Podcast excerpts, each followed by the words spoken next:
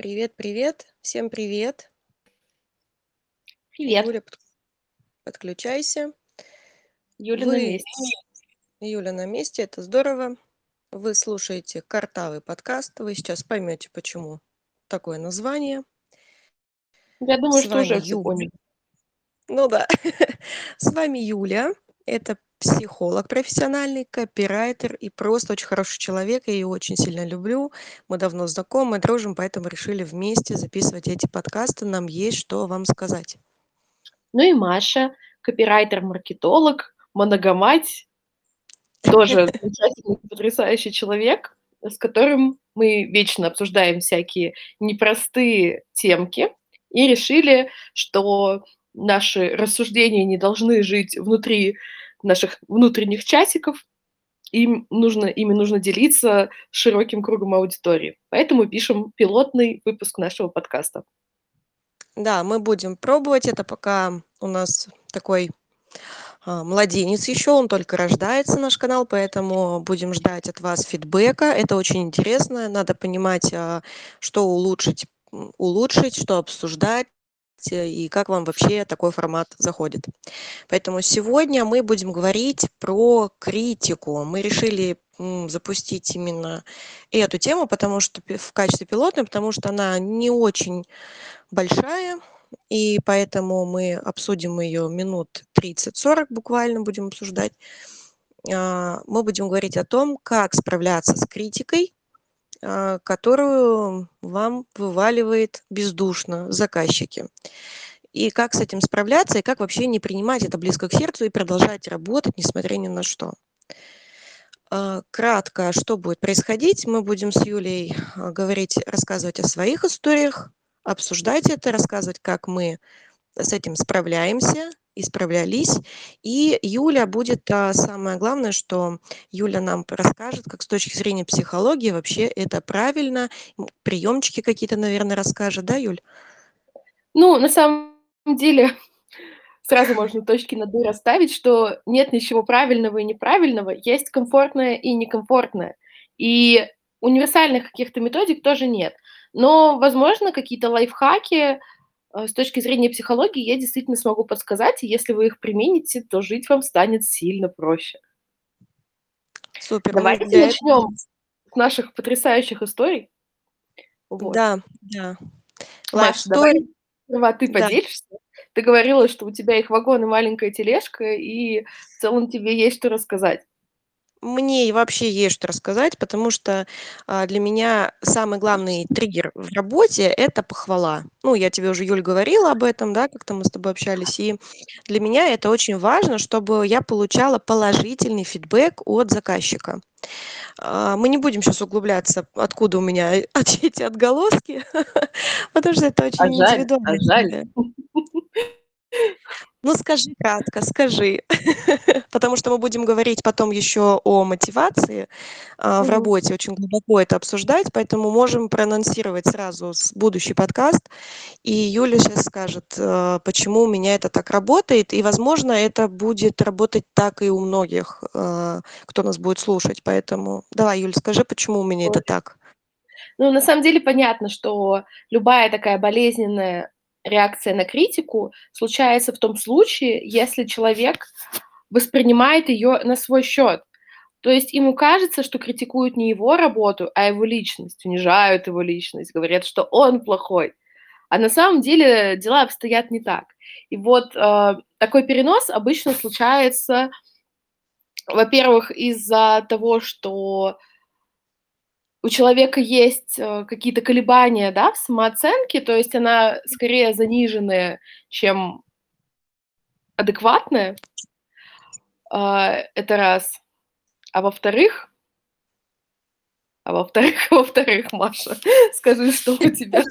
Ты говорила мне, что у меня такие отголоски, вот именно мне нужна, требуется эта похвала, это потому что я себе таким образом доказываю, что э, я работаю, я делаю что-то очень полезное.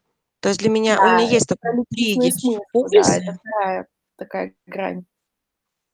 То есть, а, как бы Юля мне сказала так: "Ты ищешь, а, для себя оправдание, что ты делаешь что-то очень сильно полезное, но ты его находишь через похвалу от заказчиков". Ну, в целом я могу сказать, что отчасти это так. Я просто, в принципе, по жизни такой человек, который требует, э, какой-то похвалы, положительной оценки и так далее. Я очень тревожная, плюс у меня в детстве была очень критикующая мама, и отсюда, наверное, вот это вот сложилось в один комок, и у меня получился вот такой вот, э, триггер. Поэтому я, как никто, близко воспринимаю критику. Для меня это прям болезненно, но я научилась с этим справляться, и вот, э, расскажу, как у меня это происходит происходило. Вот приходим к истории, к самой. А, самая яркая моя история такого факапа, когда я, а, практически думала уходить уже из копирайтинга, потому что мы не сработали с заказчиком. М, я откликнулась на вакансию, очень давно хотела нишеваться и нашла очень прикольную вакансию. Там нужно было, а, значит, э, работать, писать, новости всякие аналитические по недвижимости, на портал недвижимости. И заказчик, мой, в общем, он там, мне одну цену назвал, я еще в итоге продавила на цену больше. В общем, выпендрилась как как смогла, и в итоге он согласился на мою цену. Но мне, когда мы начали работать, я ему прислала, значит, э, я поч почти неделю потратила на текст, прислала ему текст, и я услышала вот такой фидбэк: "Это очень слабый текст, очень слабый материал". Расстройству моему не было вообще предела. Я плакала, переживала. Мы, конечно, не сработались, больше мы работать с ним не стали, естественно.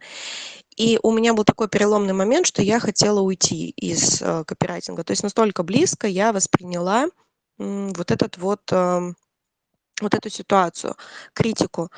Э, я её действительно приняла как ну, на свою часть. Как Юля сказала уже сначала, да, что я, ну, как будто бы критиковали меня, а не мой текст. И поначалу это было так. Ка что мне помогло вообще справиться с этой ситуацией? Это коллеги, в первую очередь, ам, очень тесное комьюнити, к которому я пришла, поныла, рассказала, поплакала, и мне сказали, что так случается, это бывает, это нормально. И, в общем, поддерживали меня как могли. А, потом я собралась с мыслями для себя мысленно. Я расставила границы. Мне помогло.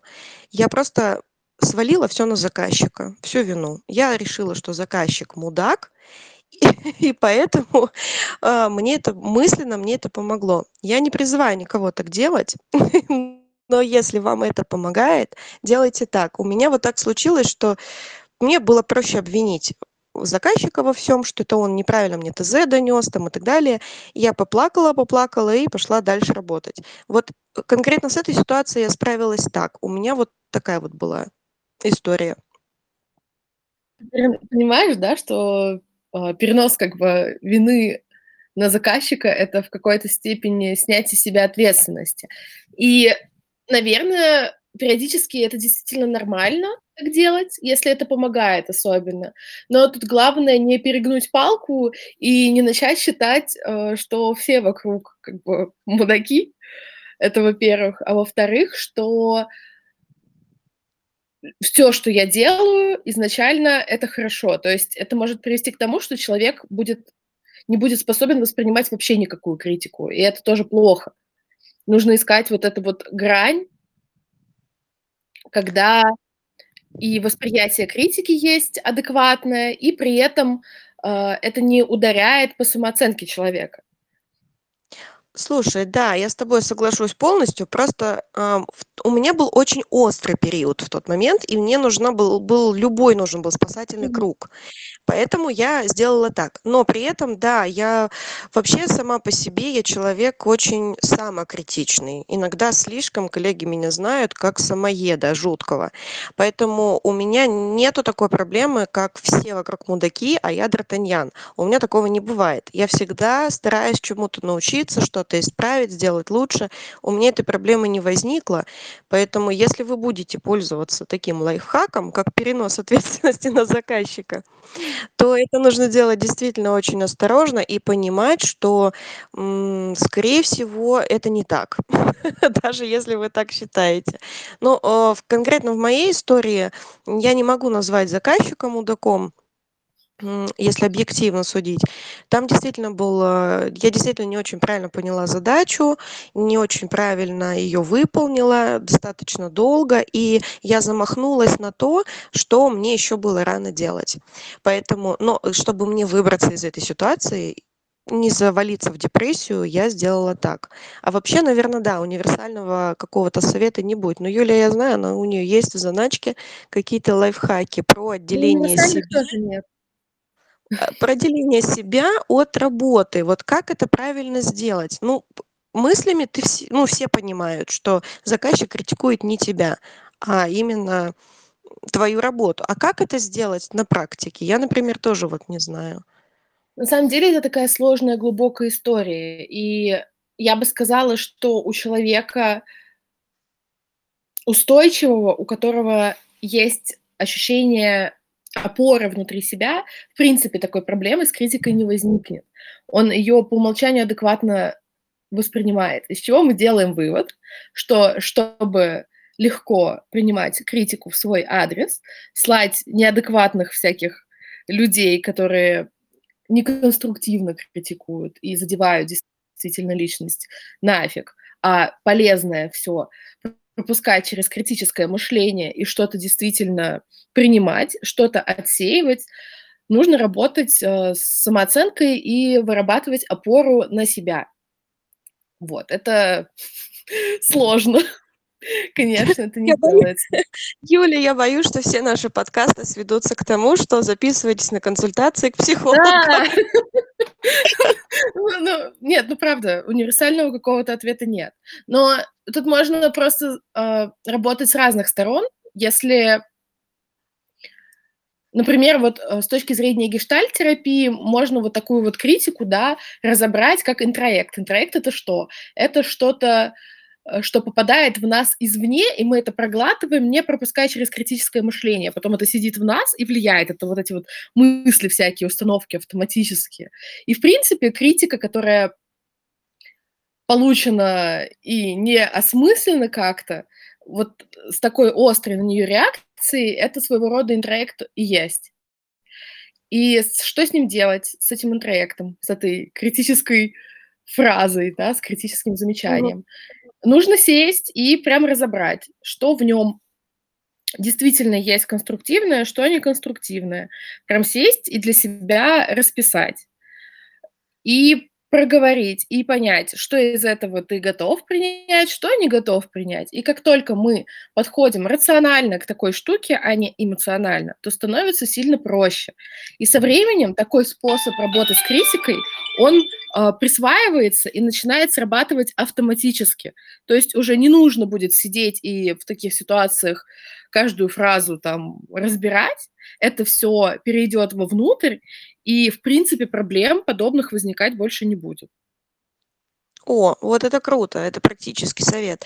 Я могу дать практический совет, как определить хорошие правки от плохих, допустим, да, от отличить. Как отличить, э, заказчика, который тебе, тебя не критикует, а пытается сделать лучше текст или там работу, да. Ну, может быть, нас с тобой тут слушает дизайнер или еще кто-то. Тот, кто действительно старается сделать лучше результат работы, а кто, ну, просто хочет покритиковать.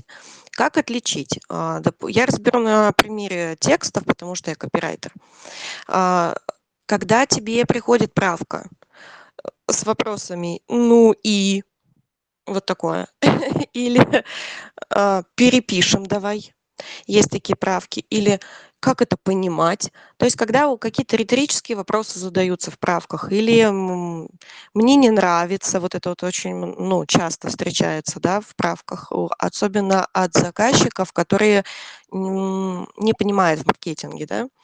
От них такое прилетает частенько.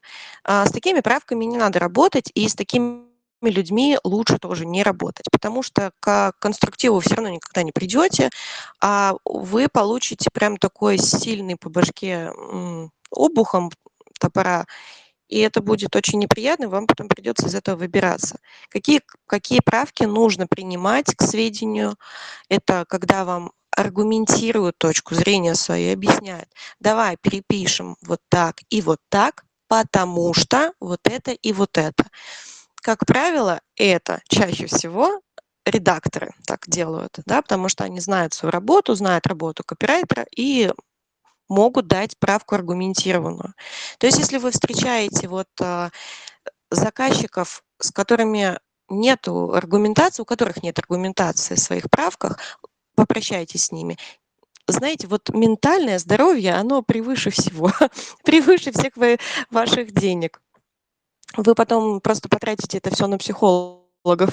Если вы будете работать, это вот как раз опять же к теме, как не работать с мудаками и с идиотами, да. Лучше с такими не связываться. Но это опять же мой опыт. Если я вижу такие правки, я я еще, знаете, могу пытаться. Я даю шанс иногда заказчику и говорю ему: "Давайте вы мне аргументируете, вот почему не так, что конкретно не так, что вас смущает". А, еще а, совет краткий, как избежать, допустим, а, правок, да, и критики. В начале работы всегда задавайте по максимуму вопросов. То есть понятно, что в ходе работы они все равно будут возникать, и сразу все не задашь. Но когда вы беретесь за задачу, старайтесь максимально выспросить все, что вам может помочь в работе. Просите референсы, просите а, фидбэк по, допустим, по другим каким-то. Вот если у заказчика нет референса, скиньте ему свой и спросите, а вот такой вам подойдет. То есть максимально выясните задачу. Это вам потом в будущем поможет избежать кучи правок на самом деле. А у тебя, Но кстати, это... нет какого-то, который ты заказчикам даешь изначально при первом знакомстве? Бриф? Типа брифа ну, да, ты имеешь? Нет, я работаю всегда индивидуально, всегда по ситуации. То есть я не могу даже поделиться такой вот вещью. Единственное, что я, ну, у меня есть список вопросов, которые обязательные, допустим, да. Я всегда спрашиваю, ну, естественно, спрашиваю сроки, там, целевую аудиторию, кто аудитория. И вот эти вот всю эту банальщину, которую знают уже, наверное, все, и копирайтеры, и там дизайнеры, программисты, все на свете. Но Э, что еще? Что-то сверх, я обычно ничего не спрашиваю. Я всегда запрашиваю референсы. И если, например, у человека нету никакого примера, чтобы он хотел, или мы создаем какой-то супер новый продукт. У меня, кстати, сейчас есть очень сложный проект в работе, где нет референсов вообще никаких совершенно. Мы создаем просто вот принципиально новое. И э, там я подбираю сама референс. То есть я, например, выяснила задачу, да, выяснила конкретно, что нужно, и иду за, э, в интернет искать максимально похожее. То есть мне нужно от, от заказчика, чтобы он увидел, как я поняла эту задачу и сказал, да, окей, это вот так, или нет, мы не так работаем. То есть если нет примеров, я ищу их сама. То есть для меня вот такой лайфхак есть. А что еще? Такого прям что-то сверхъестественное я ничего не спрашиваю, но я всегда смотрю по ситуации. Есть вопросы, которые касаются ну, четко проекта, и их не предугадать. Когда ты начинаешь э, работать, уже садишься за задачу, тогда ты понимаешь уже, да, вот надо вот это спросить, надо вот это. Поэтому, чтобы избежать правок или хотя бы по максимуму их сократить, обязательно общайтесь с заказчиком, с редактором, там кто угодно. Идите на прямо на опережение, задавайте сами вопросы. Это, кстати, хороший лайфхак для тревожных людей. Если изначально прояснить для себя задачу максимально, сориентироваться в ней, то действительно можно избежать, во-первых, большого крити- потока критики в дальнейшем, а во-вторых, еще и составить о себе хорошее мнение, как о профессионале в глазах того человека, с которым вы общаетесь. Да, Да, потому что ну, специалист, который задает вопросы, он создает впечатление человека, который пытается разобраться, который понимает, куда копать и куда что делать. Это вот прям Ну, выглядит, как он даже не просто создает впечатление такого человека, он таким и является.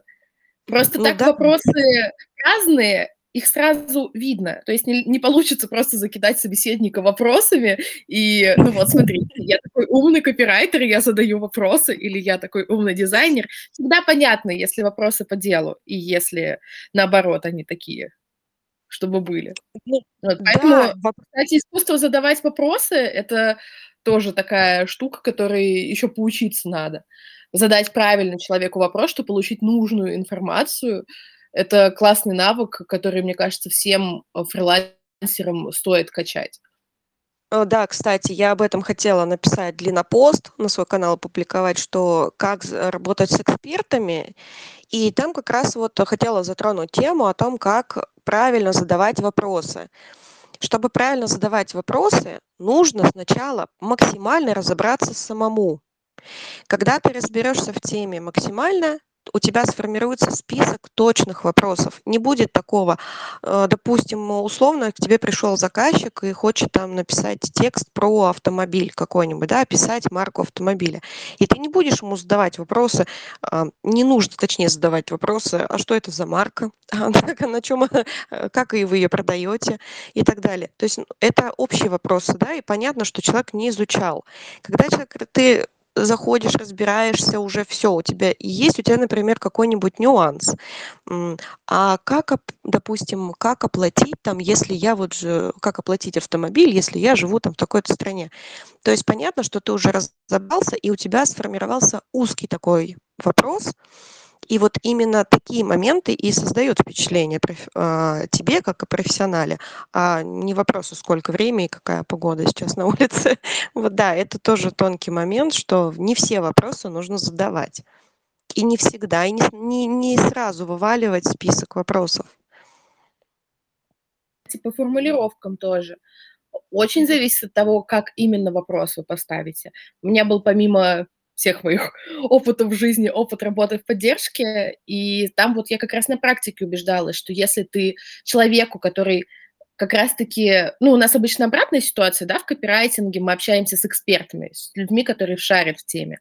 А там наоборот, я общалась с людьми, которые в продукте не шарили, не разбирались. И мне нужно было задать вопрос так, чтобы они поняли, о чём я говорю. И чем точнее вопрос я задавала, тем быстрее у меня получалось решить проблему. Соответственно, здесь работает точно так же. Чем точнее вопрос вы зададите чем он будет качественнее сформулирован, бить именно в ту точку, которую вам нужно расковырять, тем быстрее вы справитесь с задачей, потому что вы получите сразу именно ту инфу, которая вам нужна, и вам не придётся задавать дополнительные уточняющие вопросы. Я поэтому и говорю, что это очень классный такой навык, который нужно прокачивать. Да, э, мне помогает, а, мне помогло вообще такие прокачать вопросы, как задавать вопросы, как их формулировать. Мне помогает, а, работа с экспертами, потому что я на проектах, а, на нескольких работаю с экспертами. Это обычно это бизнесмены, как правило, предприниматели. И вот к ним нужно идти уже прям с чётким пониманием. Поэтому мне приходится сначала садиться, разбираться, очень точно, да, в этой теме, э, что о чём мы вообще будем писать. Потом я составляю какой-то список общих вопросов, потом я составляю из них список, а, подробных вопросов каких-то там ну по конкретным каким-то, да, точкам прям. И уже их миксую, получается интервью. Ну, я работаю по такой схеме. Примерно то же самое можно применять и к заказчикам, к вашим. То есть вы можете сначала составить список общих вопросов для себя, из них вывести уже, когда вы будете проходить путь клиента, вы из них вывесь выведите какие-то контрольные вопросы узкие, и уже с вот этими узкими вопросами вы идёте к к заказчику.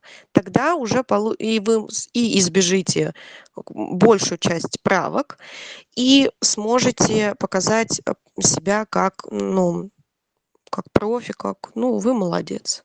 Я так считаю. Вот можно работать так. Но да, это, конечно, всё опытным путём только приходит. Давайте вернёмся к критике было как у тебя было вот на, э, заре твоей карьеры, когда ты ещё не была опытным копирайтером, не знала всех этих лайфхаков, как ты справлялась с критикой тогда? Да никак. Я просто, ну, я просто понимала свой уровень, и всё. Я понимала, что я ещё совсем зелёный человек. Ну, соответственно, ко мне и, э, критика предъявлялась другая, да, там же и уровень критики другой, как правило.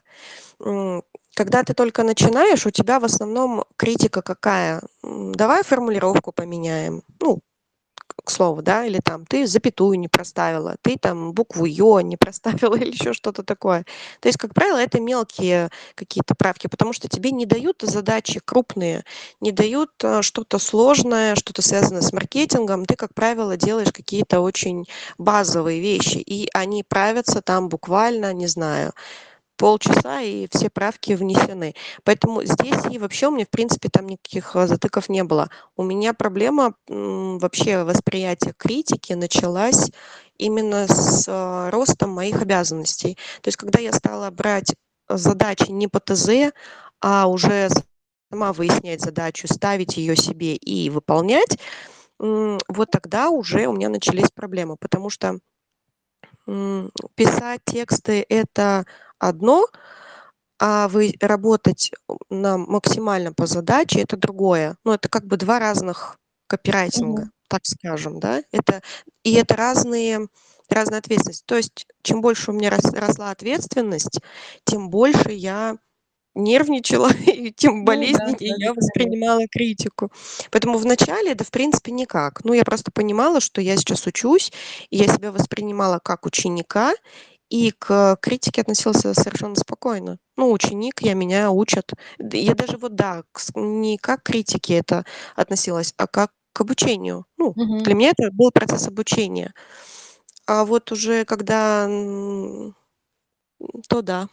Вот так. Ну вот, кстати, можно из этого вывести же, да, ещё один лайфхак, что если вы только начинаете работать в диджитале, то к любым правкам стараться относиться опять-таки не как, э, к тому, что вы там не стоящий специалист, и вам нужно срочно всё бросать и уходить в какую-то другую стезю, а как к обучению. Что человек, который вам дал заказ, он в том числе выполняет роль вашего какого-то учителя, и его критика помогает вам расти как специалисту.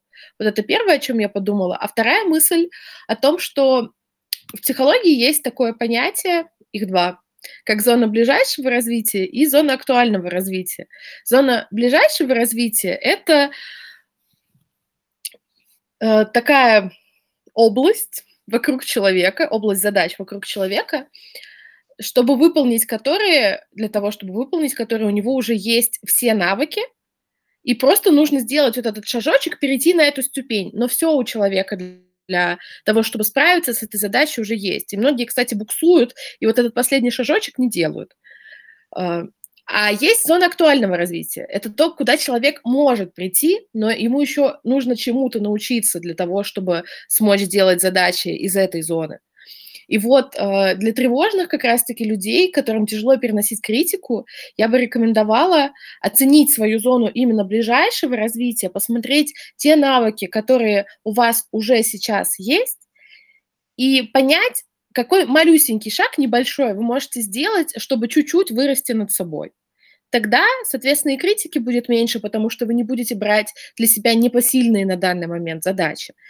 И справляться с ними будет проще, и положительных эмоций от работы у вас тоже будет больше. Юль, давай на примере. Ну, давай на примере вот объясни, как это, э, что что за навыки из 1 круга, что за навыки из 2. Ну, Ну, как-то это можешь? персонально, то есть у каждого человека свои. Ну вот, например, э, ну, давай прям про меня. Не знаю, я Давай. бы чё сделала? Я бы провела ревизию того, что я умею на данный момент. Например, там я у меня есть базовые знания в SMM. Я знаю, как настроить таргет, но я этого особо никогда не делала, но в целом есть. То есть, например, написать статью о том, как настроить таргет, несмотря на то, что я именно такими статьями не занималась, я бы смогла, потому что у меня есть обучение пройденное, да. Я знаю, Мгм. как эти рекламные кабинеты выглядят, как они функционируют, но просто статьи такие я еще не писала. Вот это моя зона ближайшего развития. А зона моего актуального развития- это если я щас пойду писать про криптовалюты, о которых я не знаю ничего. Я умею Мгм. писать, я умею там фактуру выстраивать, я умею её собирать, но конкретно про криптовалюты я не знаю ничего. И если я щас пойду делать проекты на эту тему, для меня это будет огромный стресс. Стресс, и, вероятнее всего, ты облажаешься. Ну, не факт, Потому что конечно. Я знаю много рисковых людей, которые берут классные проекты, которые, ну, может быть, они, конечно, им по плечу, просто они этого не осознают. И наверняка есть обратная ситуация, когда проект, ну, объективно не по плечу человеку, но он так в него вгрызается, что вот эта вот зона ближайшего развития проносится просто ракетой, э, выпрыгивает в актуальное и всё там уже разруливает. Ну, то есть у него актуальное очень быстро переходит в зону ближайшего его развития. Но Такие если, люди. Но это то не есть всем если подходит. То есть если ты, допустим, э, какой-то очень супер тревожный человек, да, или не обладаешь таким, э, гибким мозгом, чтобы очень быстро всё выучить и разобраться, то лучше не перепрыгивать, а делать постепенно. То есть, э, Да. делать вот эти из одного круга и расширять постепенно. Да, да. Я бы на Вообще самом деле бы это всем бы советовала, не только тревожным людям, потому что такое постепенное планомерное развитие, оно комфортно.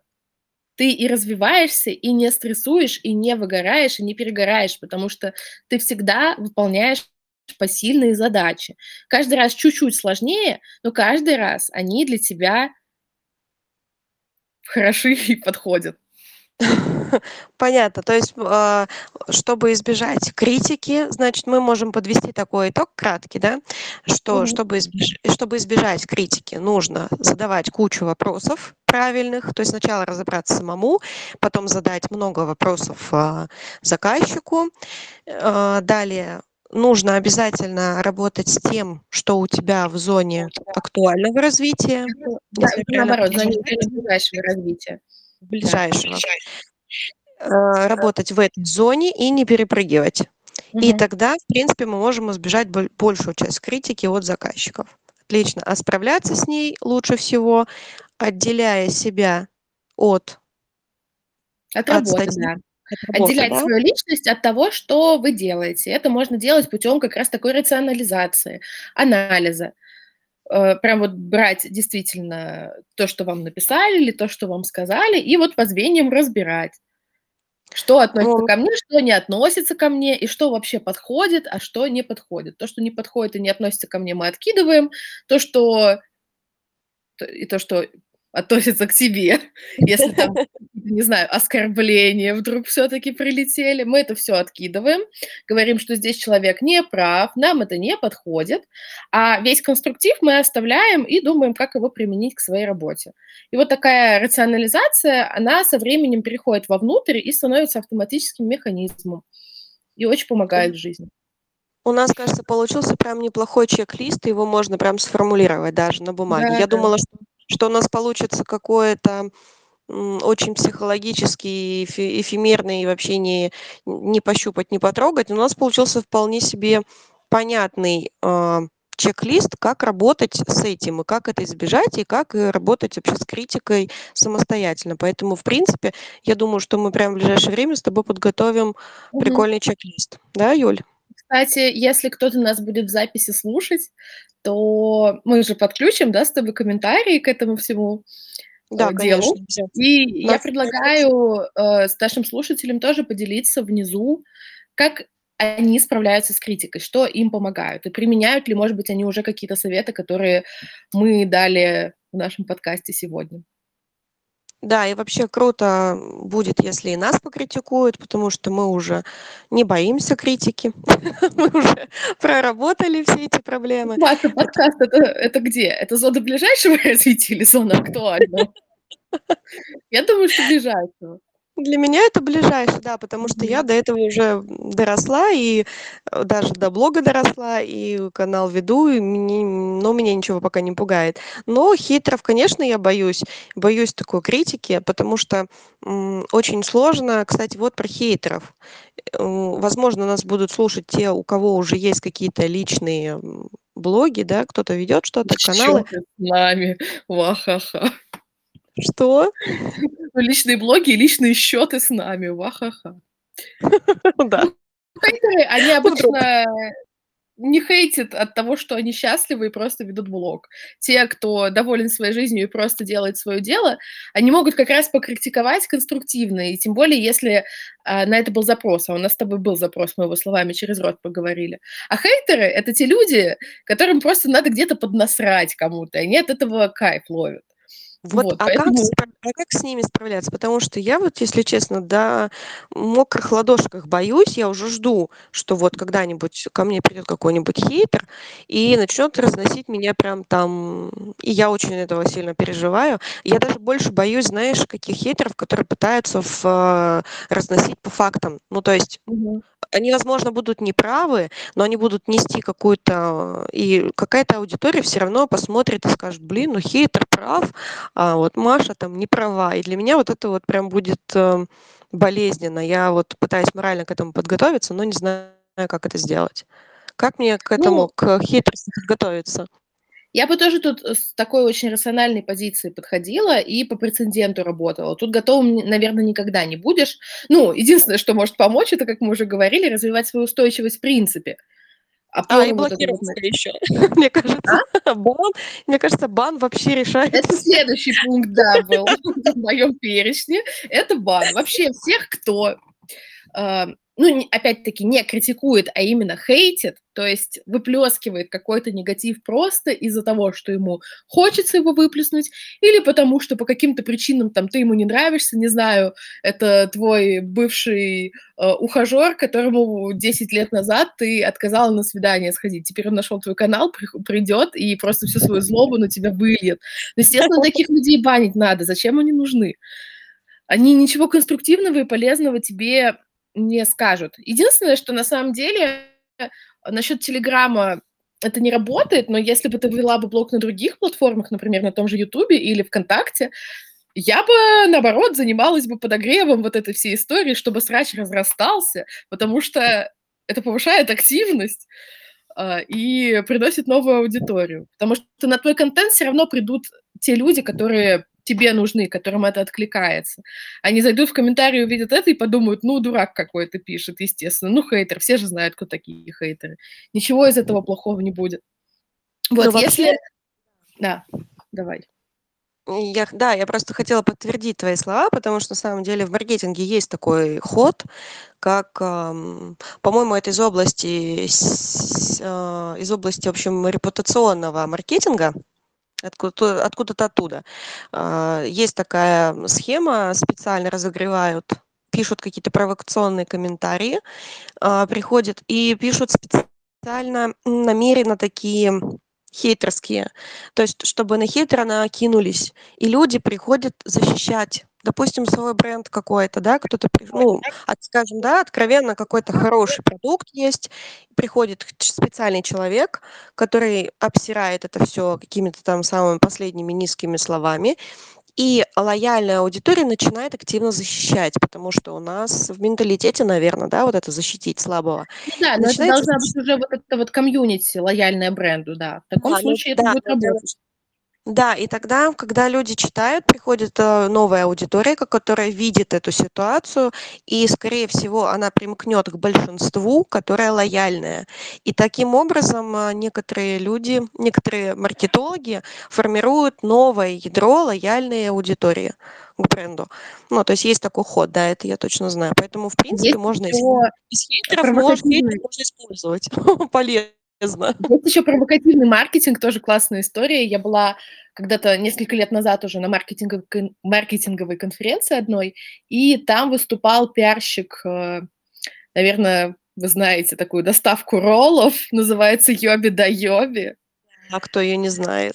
Ну вот, вот, в этом-то и суть. Она-то из из, э, не помню, из какого-то маленького города, то ли Красноярск. Ладно, Красноярск- маленький город, смешно сказала, да? Ну, потому что это, по-моему, даже не центральная Россия и и точно не город, э, столица там, да. Это что-то Блин, как бы так сказать, чтобы никого не оскорбить? Ты это география широкая меня поняли, о чём я говорю. Вот. Не столичный, короче, город. И, э, у ребят на старте, ну, я могу, наверно, что-то переврать, потому что пересказываю эту историю, вот, но смысл я точно смогу передать. У них на старте был очень небольшой бюджет на маркетинг, что-то порядка, по-моему, 10 тысяч рублей. Вот здесь могу ошибиться, но, по-моему, он такую сумму озвучивал. И пиарились они как раз таки за счет того, что они изначально сделали провокативное название, которое 100 % за собой волну хейта просто на них навлечет. Э, потом делали провокативные названия их сетов и роллов, их продуктов, и провокативные акции. Что-то там у них было, типа, для мужчин, у которых половой орган меньше 10 сантиметров или 15, там, с в подарок. Вот, ну, какие-то такие, короче, они вещи делали. Про них постоянно писали в газетах, в пабликах. Их там вообще проклинали, э, на них натравливали православные организации. Но при всём при этом эта сеть вот с таким вот маленьким бюджетом на старте за счет хейта, за счет провокаций, она развилась так, что теперь это доставка, которая даже вот в Дубне у нас тут есть, маленьком, вот это реально маленький город, 70 тысяч человек. И есть здесь "Йоби да Йоби". И в Москве она есть, и во многих других городах. А начинали А вот они с. Еди да, это вообще очень клёвый кейс. Кстати, "Йоби да Йоби", его везде, наверно, уже суют как, а, пример интересного, не вообще очень очень успешного провокативного маркетинга. Но проблема в том, что для, допустим, каких-то маленьких, ну, доп вот для личных блогов там или к каких-то, в общем, личных таких историй, э, лучше так такое, конечно, не использовать. Ну, смотря какой ты хочешь для себя создать образ на самом Да, деле. либо ты это делаешь крайне аккуратно, и хейтеров можно, конечно, из них извлекать пользу. А, можно я, например, мне очень нравится, подход одной, к с которой я брала интервью у неё. Она рассказывала, как она работает с негативными отзывами, как она из него делает прекраснейший контент, где у неё она отрабатывает, во-первых, негатив правильно, то есть как, ам, она в вступает в общение, там, извиняется или ещё что-то. Ну, если, допустим, там они были виноваты, да, у Мгм. салоны красоты. Вот. Потом она это всё, значит, она отрабатывает этот негатив, какие-то акции, может, предлагает там или скидки этому человеку. Потом она всё это выкладывает, э, в сторис, например, или пост об этом пишет. И аудитор и всегда спрашивает мнение аудитории: "Как бы вы вот, ну, вот в этой ситуации, на чьей вы стороне?" И так далее. И она из этого делает очень классный контент, который, как по её словам, получает больше всего охвата. То есть люди очень любят смотреть на такие штуки, очень любят выбирать чью-то позицию, и им это нравится. И на это идёт Ну очень ко большая аудитория. бренд себя показывает небезразличным. То есть ты Да, знаешь, что если ты им напишешь, они отреагируют, они засунут твою обратную связь куда-нибудь там в дальний ящик. Да, Это да-да-да. круто. Плюс Нет, работать с негативом всегда надо. Также к вопросу про личные блоги, да, профессиональные блоги. Мне кажется, тоже это так же работает. Если к тебе пришли и начали разнос разносить по фактам, так ты разнеси по фактам в ответ. Отреагируй на его пункты и где-то согласись, где-то поспорь. А там дальше, если уже коммуникация продолжится и будет понятно, что человек всё-таки пришёл разносить тебя не по фактам, а такое бывает, что под Мгм. таким конструктивным разбором на самом деле кроется вот этот самый хейт и просто какая-то личная неприязнь или ещё по какой-то причине он это делает. А заворачивает такую форму, что кажется, что вот такой молодец, так он классно критикует. И это на второй итерации обычно выясняется. Если он начинает дальше лезть в бочку и доказывать, что ты не права, ну, тут Мгм. уже всем становится, твоим читателям, очевидно, зачем он это делает. И просто на этом этапе можно с ним прощаться и не реагировать больше. Одну итерацию я бы точно провела, такого разбора ответного. Ну да, э, работать с негативом- это полезно. Это как минимум, а, ты показываешь свою лояльность и как минимум и как минимум ты можешь из этого сделать контент хотя бы себе же. Поэтому, в принципе, это прикольно. Вот, а, еще тоже пример интересный. Ну, правда, я, насколько знаю, там ничего это ему не принесло, но тем не менее, у меня есть подписчик на канале, у него тоже есть свой канал, и он там, можно сказать, поругался с Людмилой Сарычевой. Ну, кто не знает, это очень Вау. крупный редактор, да, это соавтор «Пиши, сокращай», да, копирайтерской Библии. Поэтому там, ну, там была изначально попытка в провокацию, и он об этом признается, в общем-то, он в этом признался. И Людмила даже зашла к нему на канал и откомментила, хотя у него канал на 35 подписчиков всего. Но фишка в том, что его канал заметила Сарычева.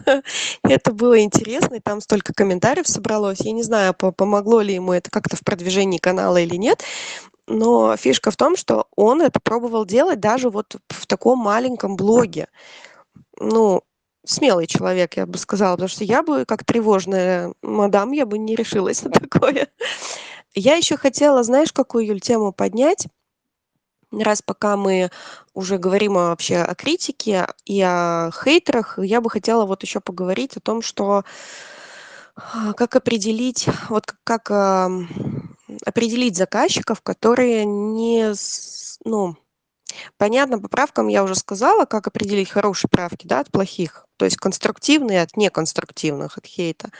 Но я бы хотела еще сказать о том, что есть заказчики, которые сами по себе очень негативные люди, и дело не в они дают там правки и там комментят как-то страшно не потому, что они не понимают в маркетинге, да, и не могут в конструктив, а они в него и не хотят.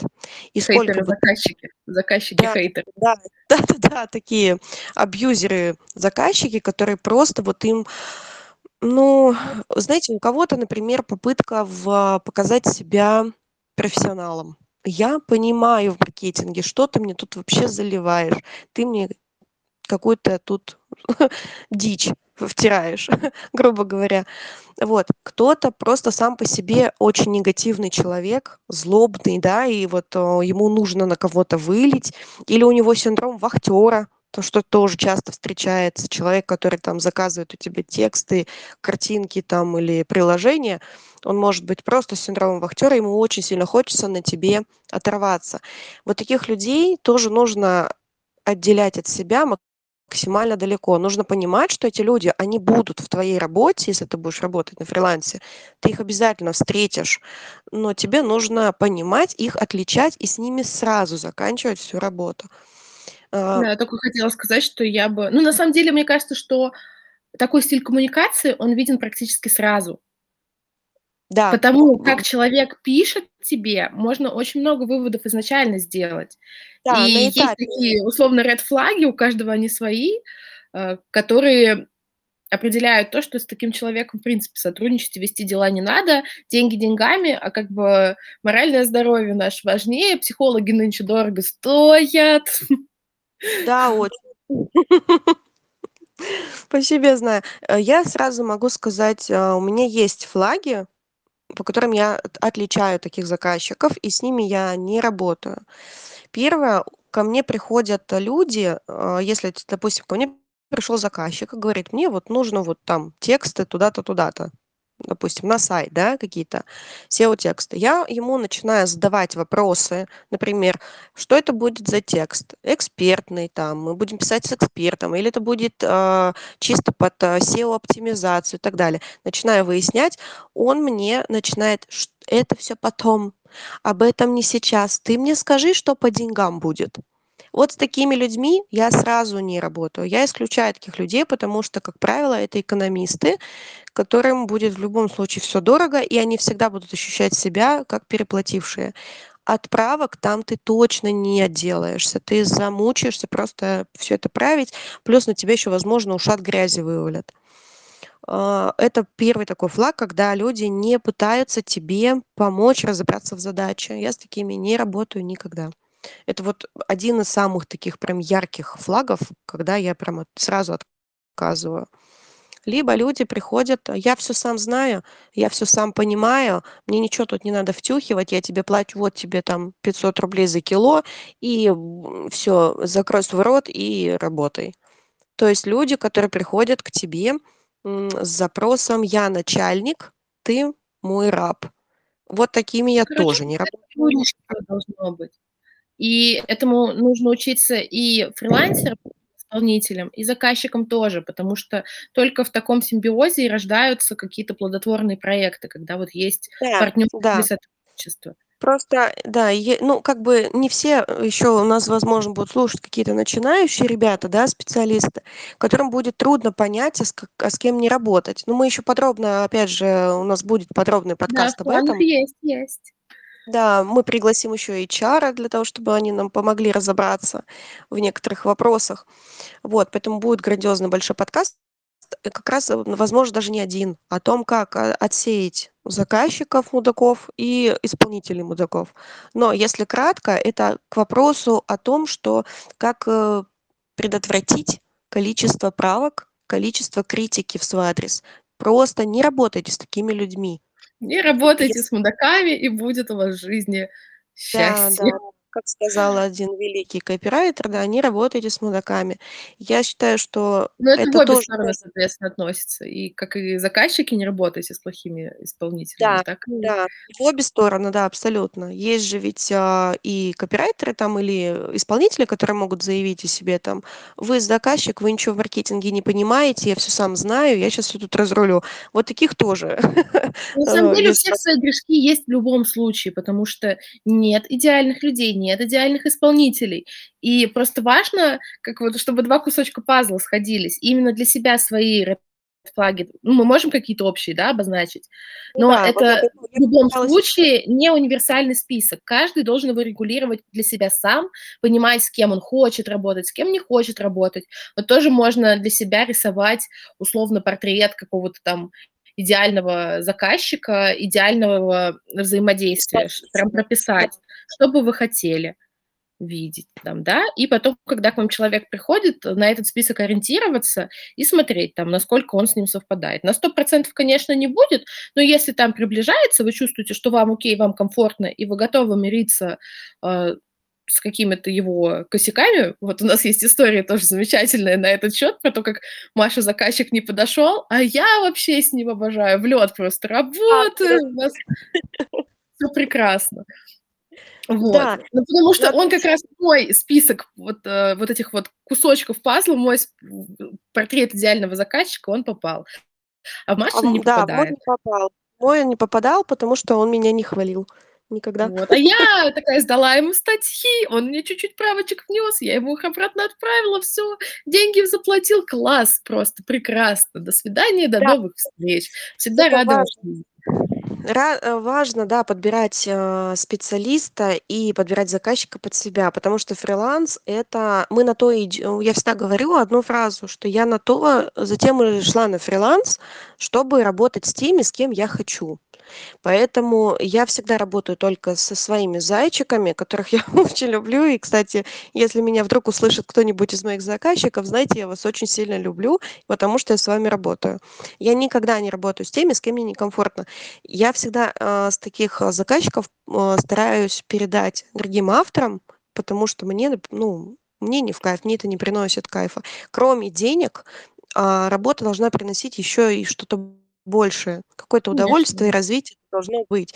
Не надо гнаться. Если у вас будет, а, если вы будете чувствовать, что вы полезные, вы нужные в работе, вы профессионал, вас это вштыривает, вы там на драйве работаете, то у вас денег будет больше автоматически. Ну, просто поверьте. Когда Ну, делаете автоматически не будет, но просто поползёт, действительно будет работать сарафанное радио, и Да, да. будут и у вас будет выбор. Вы може сможете выбирать из людей, с которыми вам комфортно работать. И просто вы будете делать меньше, зарабатывать больше, но и делать качественнее, и чувствовать себя важным, и нужным, и полезным. Вот я, кстати, хотела ещё сказать, э, мысль пришла, пока мы разговаривали, по поводу вот этого лайфхака, да, про разделение. Всё Мгм. ещё как-то очень эфемерно на самом деле звучит. Понятно, что нужно там это всё разбирать по косточкам, чтобы это быстрее в нас вот всё переносится, да, вот все наши, э, там способности, навыки, знания, всё подряд, всё, что из внешнего мира попадает в нас, на самом деле через речь. И очень круто поможет, если вы, а, либо проговорите сами с собой то, что у вас получилось раскопать, нарыть, прям вот реально сесть, не знаю, с котом можно поговорить, либо просто шепотом проговорить это, либо обсудить с кем-то устно. Это быстрее поможет, э, вот этому навыку усвоиться. Например, давай на примерах, чтобы было людям более понятно, Ну, ты я не говоришь. знаю, вот пишет тебе заказчик, пишет: "Маша, текст Мгм. плохой, нужно исправить. Вот здесь, значит, ты запятую не поставила, здесь, э, не знаю, по факту это не так работает, ты ошиблась, в законе не так написано". Там и ещё что-нибудь. И ты, значит, М. садишься и так: "Так, 1 с фраза: Маша, текст плохой". Ну, это оценка. Оценка- это всегда субъективная вещь. Это, во-первых. Во-вторых, прям вот вслух себе говоришь: "Это ко мне не относится". Это то, как показалось заказчику, и ему показалось это на основании вот этих 2 пунктов, которые он дальше приводит. Мой текст на 6 страниц, его не устроило 2 пункта. Значит ли это, что на самом деле мой текст плохой? Ну, скорее всего, нет. Ему так показалось. Дальше смотрим. Ну, запятую я здесь действительно не поставила. Он прав. По правилам русского языка она здесь должна стоять. Окей. Ставишь запятую. Дальше начинаешь разбираться с этими законами, да, то, что он там приводит. И смотришь тоже, а, прям вслух себе проговариваешь всё. А, там гуглишь и смотришь, как на самом деле, прав он или не прав. И вот это вот всё про себя ну, про себя, в смысле, шепотом или даже вот в громкой речи, да, прям говоришь. И вот если так сделать несколько раз, это действительно перейдет вовнутрь и будет делаться автоматически, усилий при этом не нужно будет никаких. А анализ критики будет происходить, и вам будет гораздо легче к нему относиться. Ну, в смысле, к самой критике. И к анализу тоже, потому что автоматом это всё будет происходить, вы даже замечать не будете. Ну, здорово, да, что можно практически это как-то применять. Это важно выносить, потому что Выйдет, да, по как итогам? Да, я думаю, что тут просто можно прям 2 чек-листа. Во-первых, как сократить количество правок, критики в свой адрес. То есть можно её же и постараться. превентивные меры. И, Да. э, практически И какие-то и действия, потом, да, как работать, да, что что делать вообще, если вдруг всё-таки п эти правки пришли. То есть у вас будет под, э, перед глазами будет практические прям советы, прям большой-большой, э, Google Doc напишем и всё сформируем чек-лист для удобства. Поэтому я думаю, на сегодня мы будем заканчивать. Очень рада, что мы с тобой, Юль, пообщались. Спасибо тебе за беседу. Я Тебе для себя даже применю вот этот вот, э, э, штуку про круги развития. Мне А понравилось. Да. Поэтому большое тебе спасибо. Всем, кто послушает, всем удачи. Ребята, вы крутые, и не переживайте, не бойтесь. Критика, правки- это часть работы, это абсолютная норма. Ну да, надо просто учиться с ней работать. Вот и Да. Ты так Правки сказала просто, как будто это вообще так ап! Ну, надо учиться, да, от этого никуда не Надо учиться с этим работать, нельзя принимать близко к сердцу. И да, это часть работы. И я вам скажу так: правят всех абсолютно. У прав правки приходят даже Максиму Ильяхову, я в этом уверена на 100 %. Мне кажется, Максим Ильяхов уже на том уровне, что он сам всё правит уже ничего не пишет. Ну, если бы, например, он что-то взял в заказ, я думаю, я уверена, что ему бы тоже правки Конечно, потому что всегда субъективная история. Всегда эксперты знают лучше, чем копирайтеры какую-то тему. Поэтому это нормально, если Да-да-да. они корректируют со своей позиции. Поэтому не переживайте, не бойтесь. Всем удачи, жирных заказчиков и всем пока-пока. Пока.